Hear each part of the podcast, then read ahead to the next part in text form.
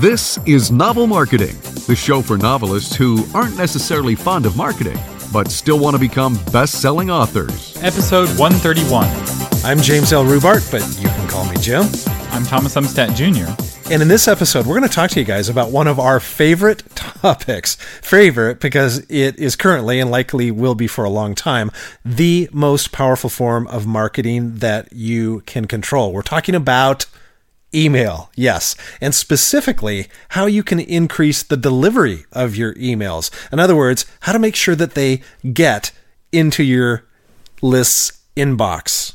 Yeah, email's only the most powerful tool if people actually receive your emails and actually right. read them. That's what yes. we're going to That is the key. That. That's the key. That's exactly. right. But first, uh, some quick news. Our first patrons-only Q&A episode uh, is about to happen. So if, for those of you who are patrons, first off, thank you so much for helping make the show possible. Uh, we really appreciate your patronage. Uh, but we will be answering your questions in the Q&A episode. So go on to patreon.com and put in your questions. And if you're not yet a patron and you want a question answered, now is the time uh, for this month's Q and A. And we have been getting a lot of great questions coming in from folks. So please continue to ask questions. And if you feel like, oh my gosh, I already asked a question, I can't ask two. Oh my gosh, you can ask three, four, even five questions, as many as you want. That's right. And stick around till the end. We have a really cool giveaway uh, that we'll be giving away a contest. Uh, spoiler, it involves Jim writing emails for you potentially. Uh, so stick around for that. yeah, um, that'll be good.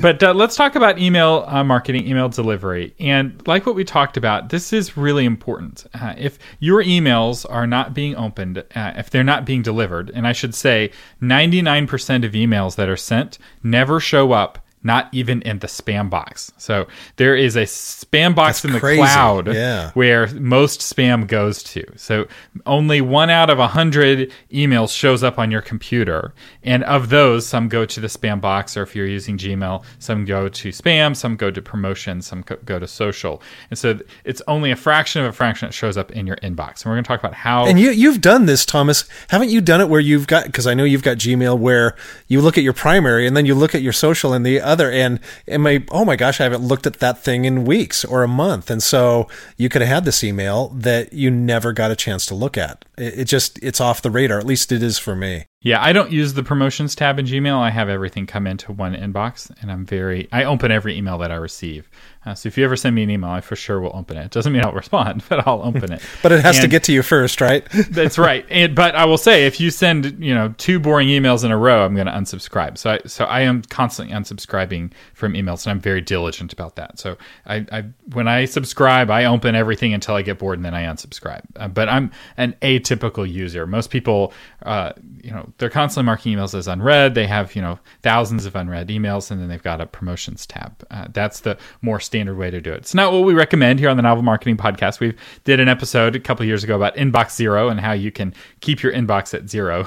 but uh, here we're going to be talking about showing about in other people's inboxes. And I'll say this is going to be a somewhat more technical topic because we need to uh, talk about how an internet service provider decides what to deliver and what not to deliver.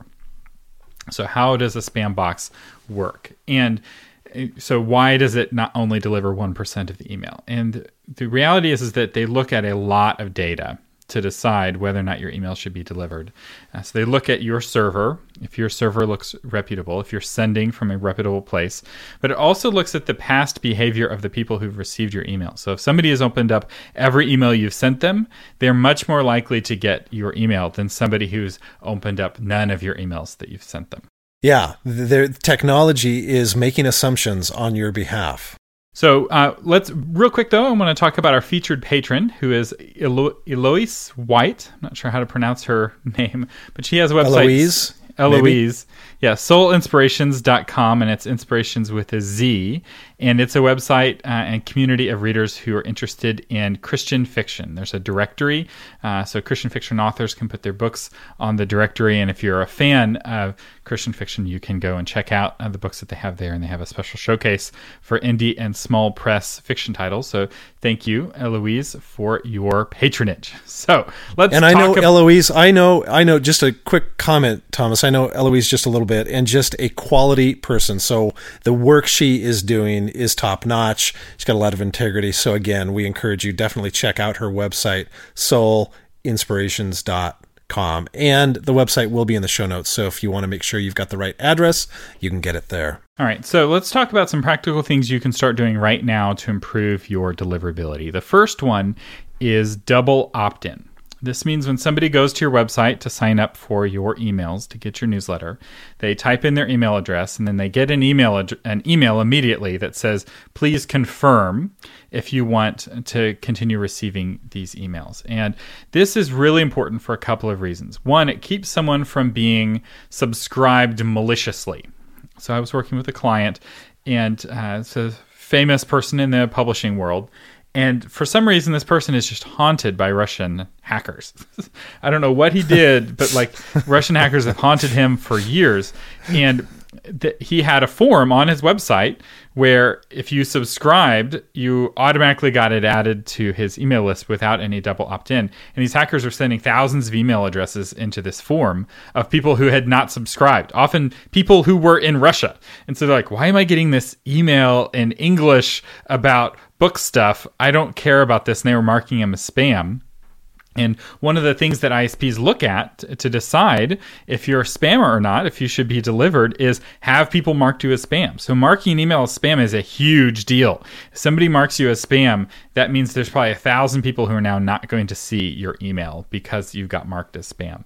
Uh, and so depending on how big your list is, you know, you have two. If you have a list of two or three thousand people and five people mark you as spam, you may no longer be delivered. In fact, Mailchimp or whoever you use may kick you off the service because you're poisoning their reputation. So they protect their reputation. So getting marked as spam is a big deal.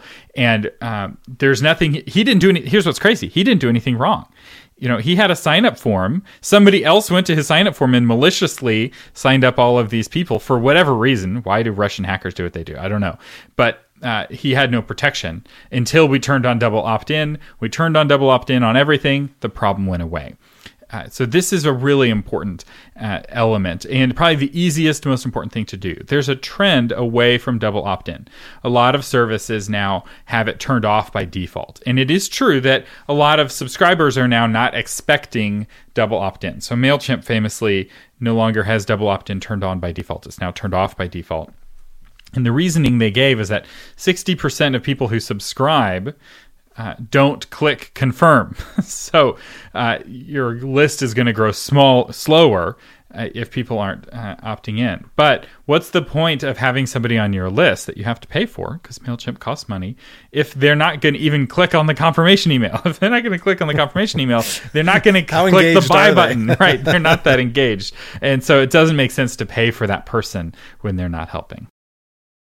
Uh, the next tip is to create the kind of emails that people want to open. Uh, so ISPs look at the open rate for emails when determining spam status. So, t- Jim, how do we create the kind of emails that people want to open?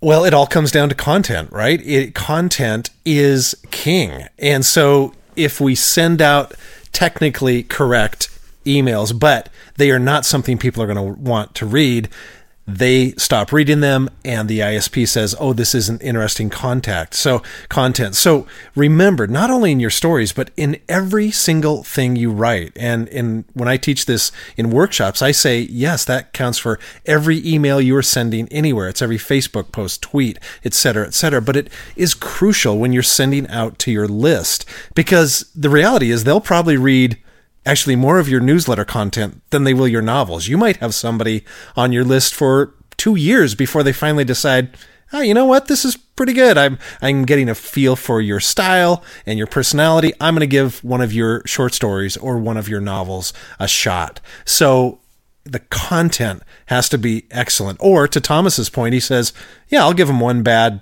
uh, email, and then they send me two, and I'm done." I'm going to subscribe to something else because there's so much good content out there. Thomas doesn't have to sacrifice his time. He can go somewhere else and get entertaining content. That's right. And the best way to have good content, because it's one thing to say you need to have good content, but what is good content for you? What is good content for your readers? And the answer is it depends on who your readers are. And the best way to find out is to survey your readers. Uh, in fact, th- to give an example of this, we did this on the Novel Marketing Podcast. A few months ago, we did a survey. We asked you to fill out a survey. And we've gotten some feedback. You know, people are like, "Oh, your show's getting better. You know, we we like what you're doing."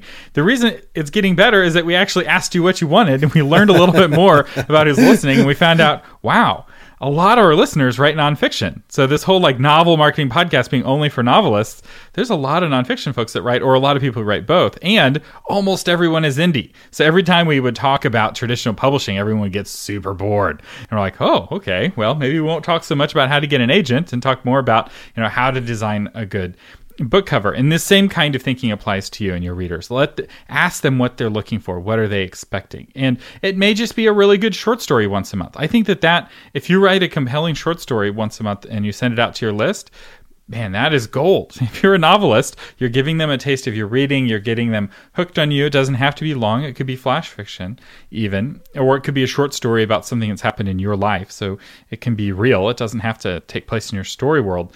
Uh, but whether or not they want that, you have to ask them. And there's a lot of power in just saying, hey, what do you want? You can survey your readers for free. You can create a Survey Monkey uh, up to 10 questions for free. You can do a Google form up to however many questions you want for free. Uh, great ways to survey your readers to find out what they're looking for, the how to create the kind of emails they want to open. Next thing, Thomas, is creating an onboarding campaign. And this is something that a lot of people who use MailChimp don't even think about. In other words, is there, first of all, a hey, thank you for subscribing automatic letter that goes out to your readers. And that is very something that's very simple to use. Again, even a non-tech guy like me, and, and I'm a MailChimp fan and Thomas is as well, that can easily be, be set up. So somebody subscribes, they get an email automatically coming to you you welcome them, you tell them some cool things, you have some cool content in there, etc.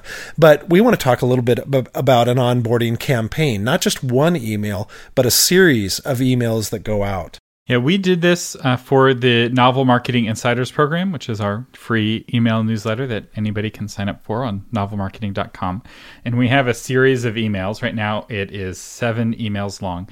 And the first email has a 51% open rate. That is incredible. And our lowest email has a 48%, no, 46% open rate.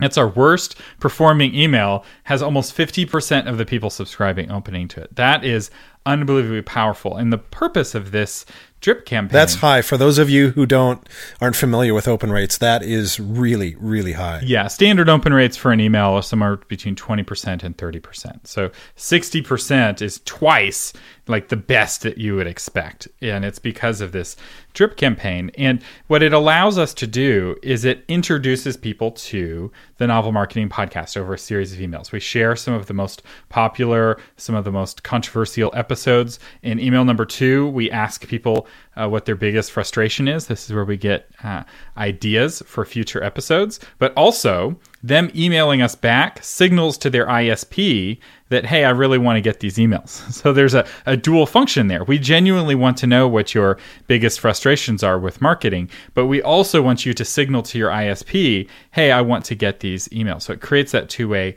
communication. This is the 2018 equivalent of what you were always asked to do back in the 90s of like please add us to your address book which does still work the isps do look at uh, the address book to decide whether or not to deliver an email, but they look at engagement even more. In fact, often send, replying with an email will add it to your address book. And so this drip series uh, drips out over time and it introduces people to the show, which allows our normal emails that we send out from time to time to assume p- that people already have all of these basics figured out. And that's really helpful for us. And uh, that's actually the contest we'll be giving away is we will write a drip sequence for you if you win our contest for free. Jim and I will sit down and craft a drip sequence for your book and it will be used as a template for everybody else. So they all of our listeners will be able to see your drip sequence. So they'll be reading about your books and whatnot. We'll have more about that later. But uh, setting up a drip sequence is really useful, and it also helps kind of sort out the reader. So some people who aren't interested will unsubscribe during that drip sequence, which is what you want. You do not want people on your email list who don't actually want to read your emails. So, onboarding campaign, drip sequence, those are the same terms for the same concept. And for a long time, people have talked about doing that with ConvertKit, but you actually can do it with MailChimp uh, for, for free. You used to have the paid version of MailChimp to do that. Now you can do it with the free version of MailChimp. The next thing you want to do when you're thinking about sending out um, your emails is avoid the fancy template. And those of us who are artistic, like you, love all these fancy nuances and photos and graphics and this big, huge, fancy template that's really cool looking. The problem with that is it gets filtered out often by the ISPs. So you're going to end up in the promotions tab or you're going to end up nowhere when you do that. Also, they just don't perform as well. We've done a lot of tests with just plain text emails and emails with a fancy template. And the reality is the plain Jane ones, the ones that look like they came from a real person, perform better. They get more clicks, uh, they drive more attention. And if you you know subscribe to the novel marketing emails, you'll see that we don't use a lot of fancy graphics. We'll have some images here and there. It's not like it's nothing but text, and occasionally some like bolded text or something like that but they're very, very simple, and those tend to work much, much better.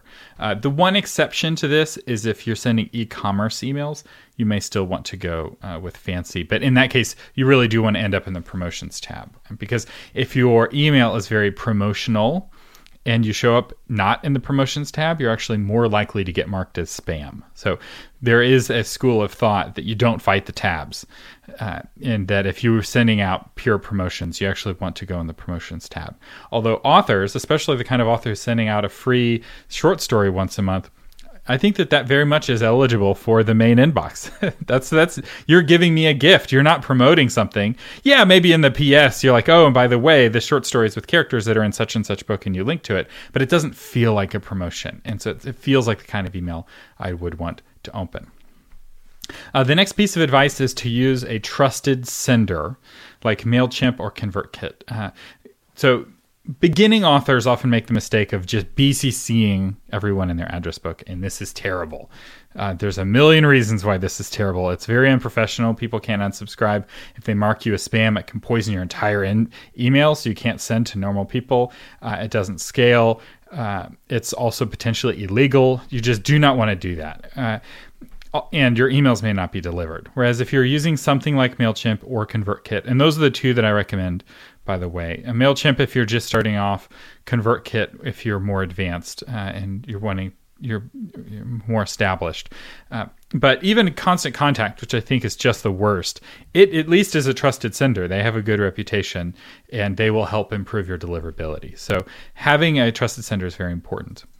Uh, another thing that's important is to send frequently. So, Jim, why do we want to send emails uh, frequently? Well, the reality is people buy from people they are familiar with, right?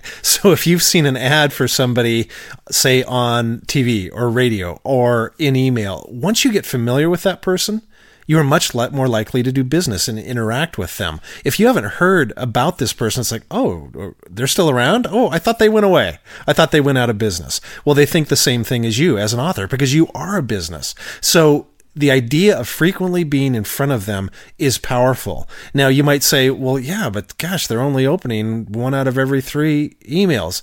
That's true. But the very fact that they see your name and they glance at it and they go, oh, gosh, yeah, I don't have time to read that right now. But you are still have risen to the top of their what we will call reticular activator. The reticular activator is what filters out things that we don't have time or attention for.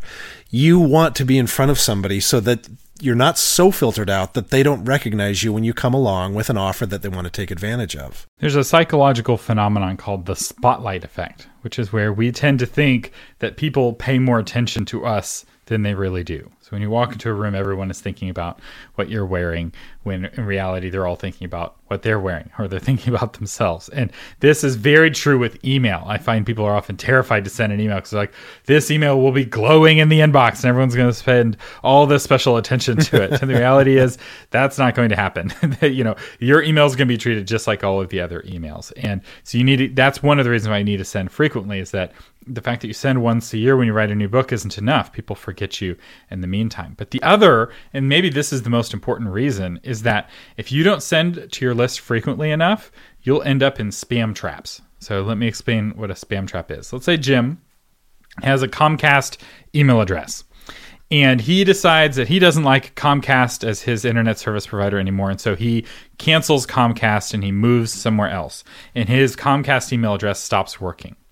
Well, what Comcast will do is that for a few months, if you send an email to his Comcast address, it will bounce back saying this email no longer exists. And if you're using something like MailChimp or ConvertKit, it will get that bounce and remove Jim from the list. But after a few months, Comcast will then turn Jim's email address into a spam trap. Say the only people still sending email to this address are spammers. And I had this with a client. They hadn't sent to a list in a year, and they had so many spam traps built up, they weren't able to send to the list anymore. They had poisoned their list because they didn't send to it frequently enough. Uh, so it's very important to send to your list frequently enough where you're still getting the bounce because what happens is that if once Jim's Comcast email address is turned into a spam trap, every email sent to that email address is marked as spam, just into the future, and that can be really poisonous uh, if you have those spam traps on your list. That said, you don't want to send too frequently. so you want to send frequently, but not too frequently. So uh, if you spend too frequently, people will get annoyed uh, with your emails and they'll unsubscribe. Or some people use the mark as spam button as a way of, uh, you know, unsubscribing from a list. Uh, I think that for novelists, the ideal frequency is monthly, unless you have a new release coming out. Um, but Jim, what are your thoughts on that? Yeah, if if you have riveting content, I mean really riveting content, great. Send every 2 weeks or send every 3 weeks. That's fine, but my gosh, way better to send once a month a, a stellar newsletter than twice a month with with something that's yeah, it's okay. It's pretty good. Um, I guess we want to just take the pressure off you. You do not have to be sending all the time. And there is this element of mystery, and, and we can get into this probably in a, another episode, Thomas. I think it'd be interesting to talk about this.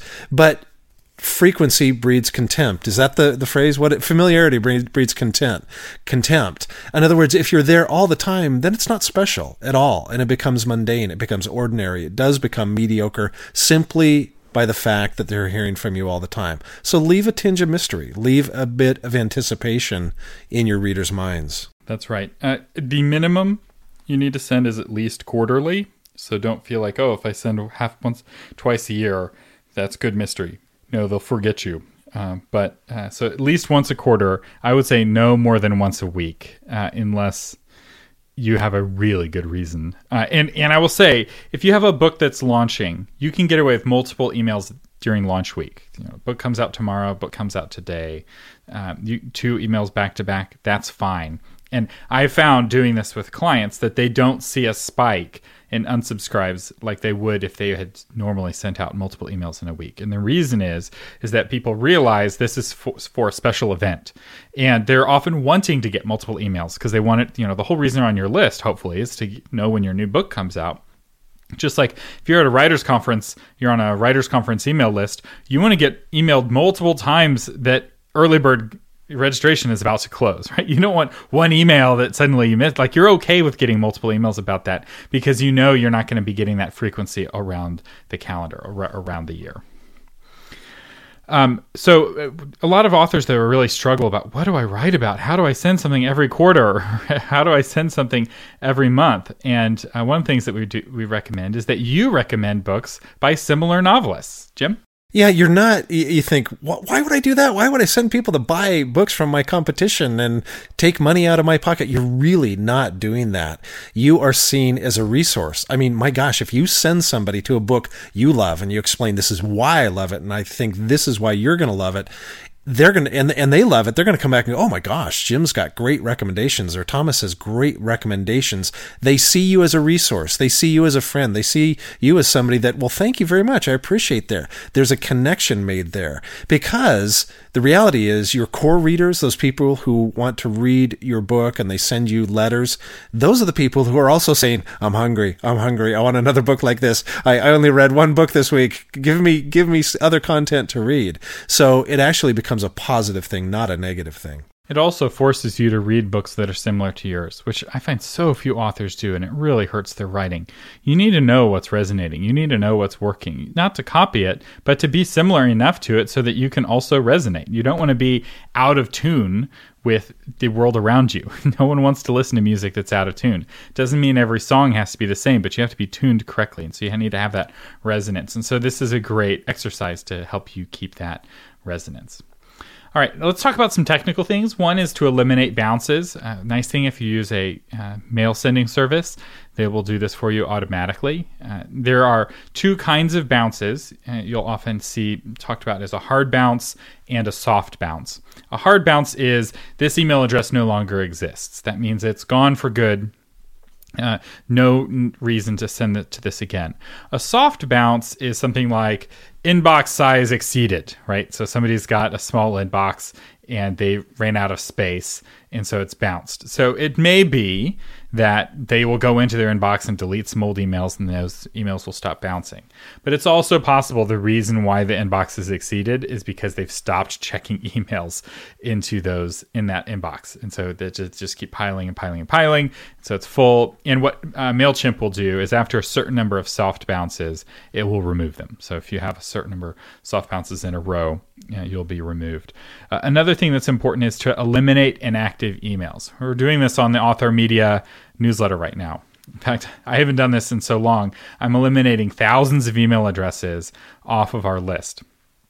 And the reason why I'm doing this is that whether or not your people open up your email determines how it's delivered and where it's delivered. And quite frankly, I don't want to pay for to send emails to somebody who's not opening my emails.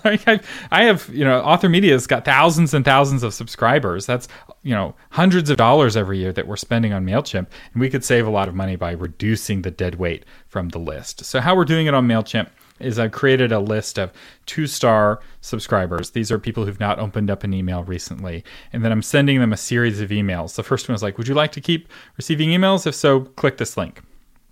And then the next email is last chance. If we don't hear from you, uh, we're going to unsubscribe you. And if you want to un- unsubscribe, click here. If you want to stay on the list, click here.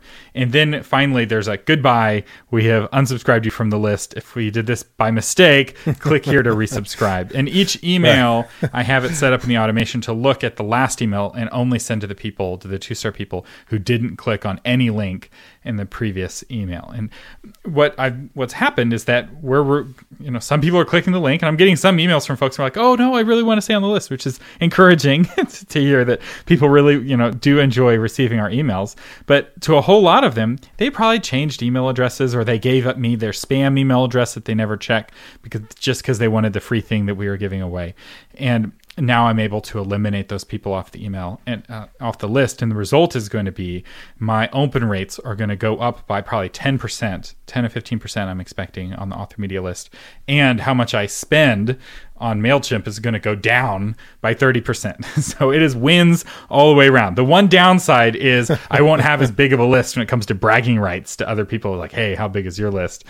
and and who cares, right? That's the thing. I mean, who cares? Because what time of the year is it, Thomas? What time of it's spring, right? It is pruning time, right? You're going out to that garden or your bushes and, and you're doing a little pruning. So that's exactly what you're doing to your list, and it's something that has to be done on a fairly regular basis. That's right. And it's true, we're going to eliminate some people who are going to want back on the list. But each email has ways of getting back on the list if they dig it up later. And there's nothing keeping these people from resubscribing at some point in the future. Uh, another important uh, thing, and this is, seems pretty basic, but you need to have a consistent from name. So when it says the email is from Jim Rubart, he needs to always be from Jim Rubart. Uh, so this is a you know a challenge for us when we're sending emails from Novel Marketing. Who should the email come from? Should it come from Thomas Umstattd? Should it come from James Rubart or Jim Rubart? Or should it come from Novel Marketing? And what we've been doing uh, is having the emails come from Novel Marketing. And the reason for that is that people open the email more based off of who it's from than based off of uh, the subject. So if your significant other sent you an email and it had no subject at all, you would open it because of who it's from, right? Or if it had the world's most boring subject, you'd still open it. Whereas if somebody sent you an email and you didn't recognize them, had a really compelling subject, but you didn't recognize their name, you'd be less likely to recognize them. So you're building that brand value on uh, the from name in the email. And it's surpri- It's surprising. It, well, it's surprising how many times. I don't know if you run into this, Thomas, but I run into this a lot of times when I'm doing one-on-one consulting with people. The first thing I say is, yeah, loves to write books in Kentucky at gmail.com. That, that's not a great email address, right? And a lot of people have them. And when I pointed out that, that your first contact is what the, that, they see who it's from, they kind of go, Oh, you're right. Maybe it should be my name. So it, whether it's email just personal emails or it's an email like this, it really ties into your brand in a strong, strong way. All right. Uh, the next thing is you need to uh, subscribe to your own newsletter and check your sending reputation. So every server has a sending reputation. So MailChimp has multiple servers that they use. They have the good ones and they have the bad ones. And you can find out if you're on a good one or not by subscribing to your own email. And then if you're using Gmail, uh, you go show original. You want to see the core email with all of the metadata in it. And it will have a list of um, your IP address that the email came from. You copy that IP address and then you go to senderscore.org and you paste in the email address and it will tell you what the reputation is of that specific IP address. Every IP address on the internet has a reputation, a good one or a bad one. And if you're on a bad reputation IP, I recommend that you move to a different well, I recommend you remove the inactive people from your list. so remove all the two star subscribers and then move to a new service. Uh, or maybe just doing that will get you put on a better service. Uh, another thing that's important is that you need to set your SPF, DKIM, and DMARC settings so that they all say pass. Uh, so this is a really important aspect of your sending reputation. MailChimp does not force you to do this. A lot of email programs will force you to go through this process, but a lot of authors who are using MailChimp, they don't know, even know what an SPF record is. They've not set it, and it's really hurting their deliverability. It takes maybe 20 minutes to set up, and MailChimp has really good instructions on how to do it. So they allow you to do it, they just don't force you to do it, which in some ways is good because it's very friendly to new users. But if you go years without setting your SPF record, you're really doing yourself a disservice. And we are going to have a link to MailChimp's instructions because I know most of you are using MailChimp in the show notes, which actually now we have a cool new feature. If you just swipe uh, to the side in your podcasting app, you can see our show notes in your app and the links actually click, which is really cool. Um, so we've upgraded the podcast in that way. Thanks to all of you who are patrons and are helping us make improvements uh, to the show. But I really encourage you to set your SPF records. Uh, I've just went through and did this for all of our different brands, and uh, this is getting more important every year, whether or not you have your SPF records and DKIM records set up correctly. Thomas, are we ready? Let's do it. Okay, contest time. So we want to create for you, and those of you who have become a novel marketing insider and have subscribed, you've seen this at work, as Thomas intimated earlier in the conversation. You've seen this drip campaign work, and we are giving the chance for one of you to have this done for you and not only for your books but for your brand who you are really build that campaign so when a subscriber when someone subscribes to your email newsletter list, you're going to be able to send this out and really engage and start to build a relationship with them. And the reason we're doing this is we wanted to create as one of our monthly resources uh, for our listeners a example drip campaign for a novelist and we were going to do it for a fictional novelist of just example emails. Here's email one, here's email two, here's email three.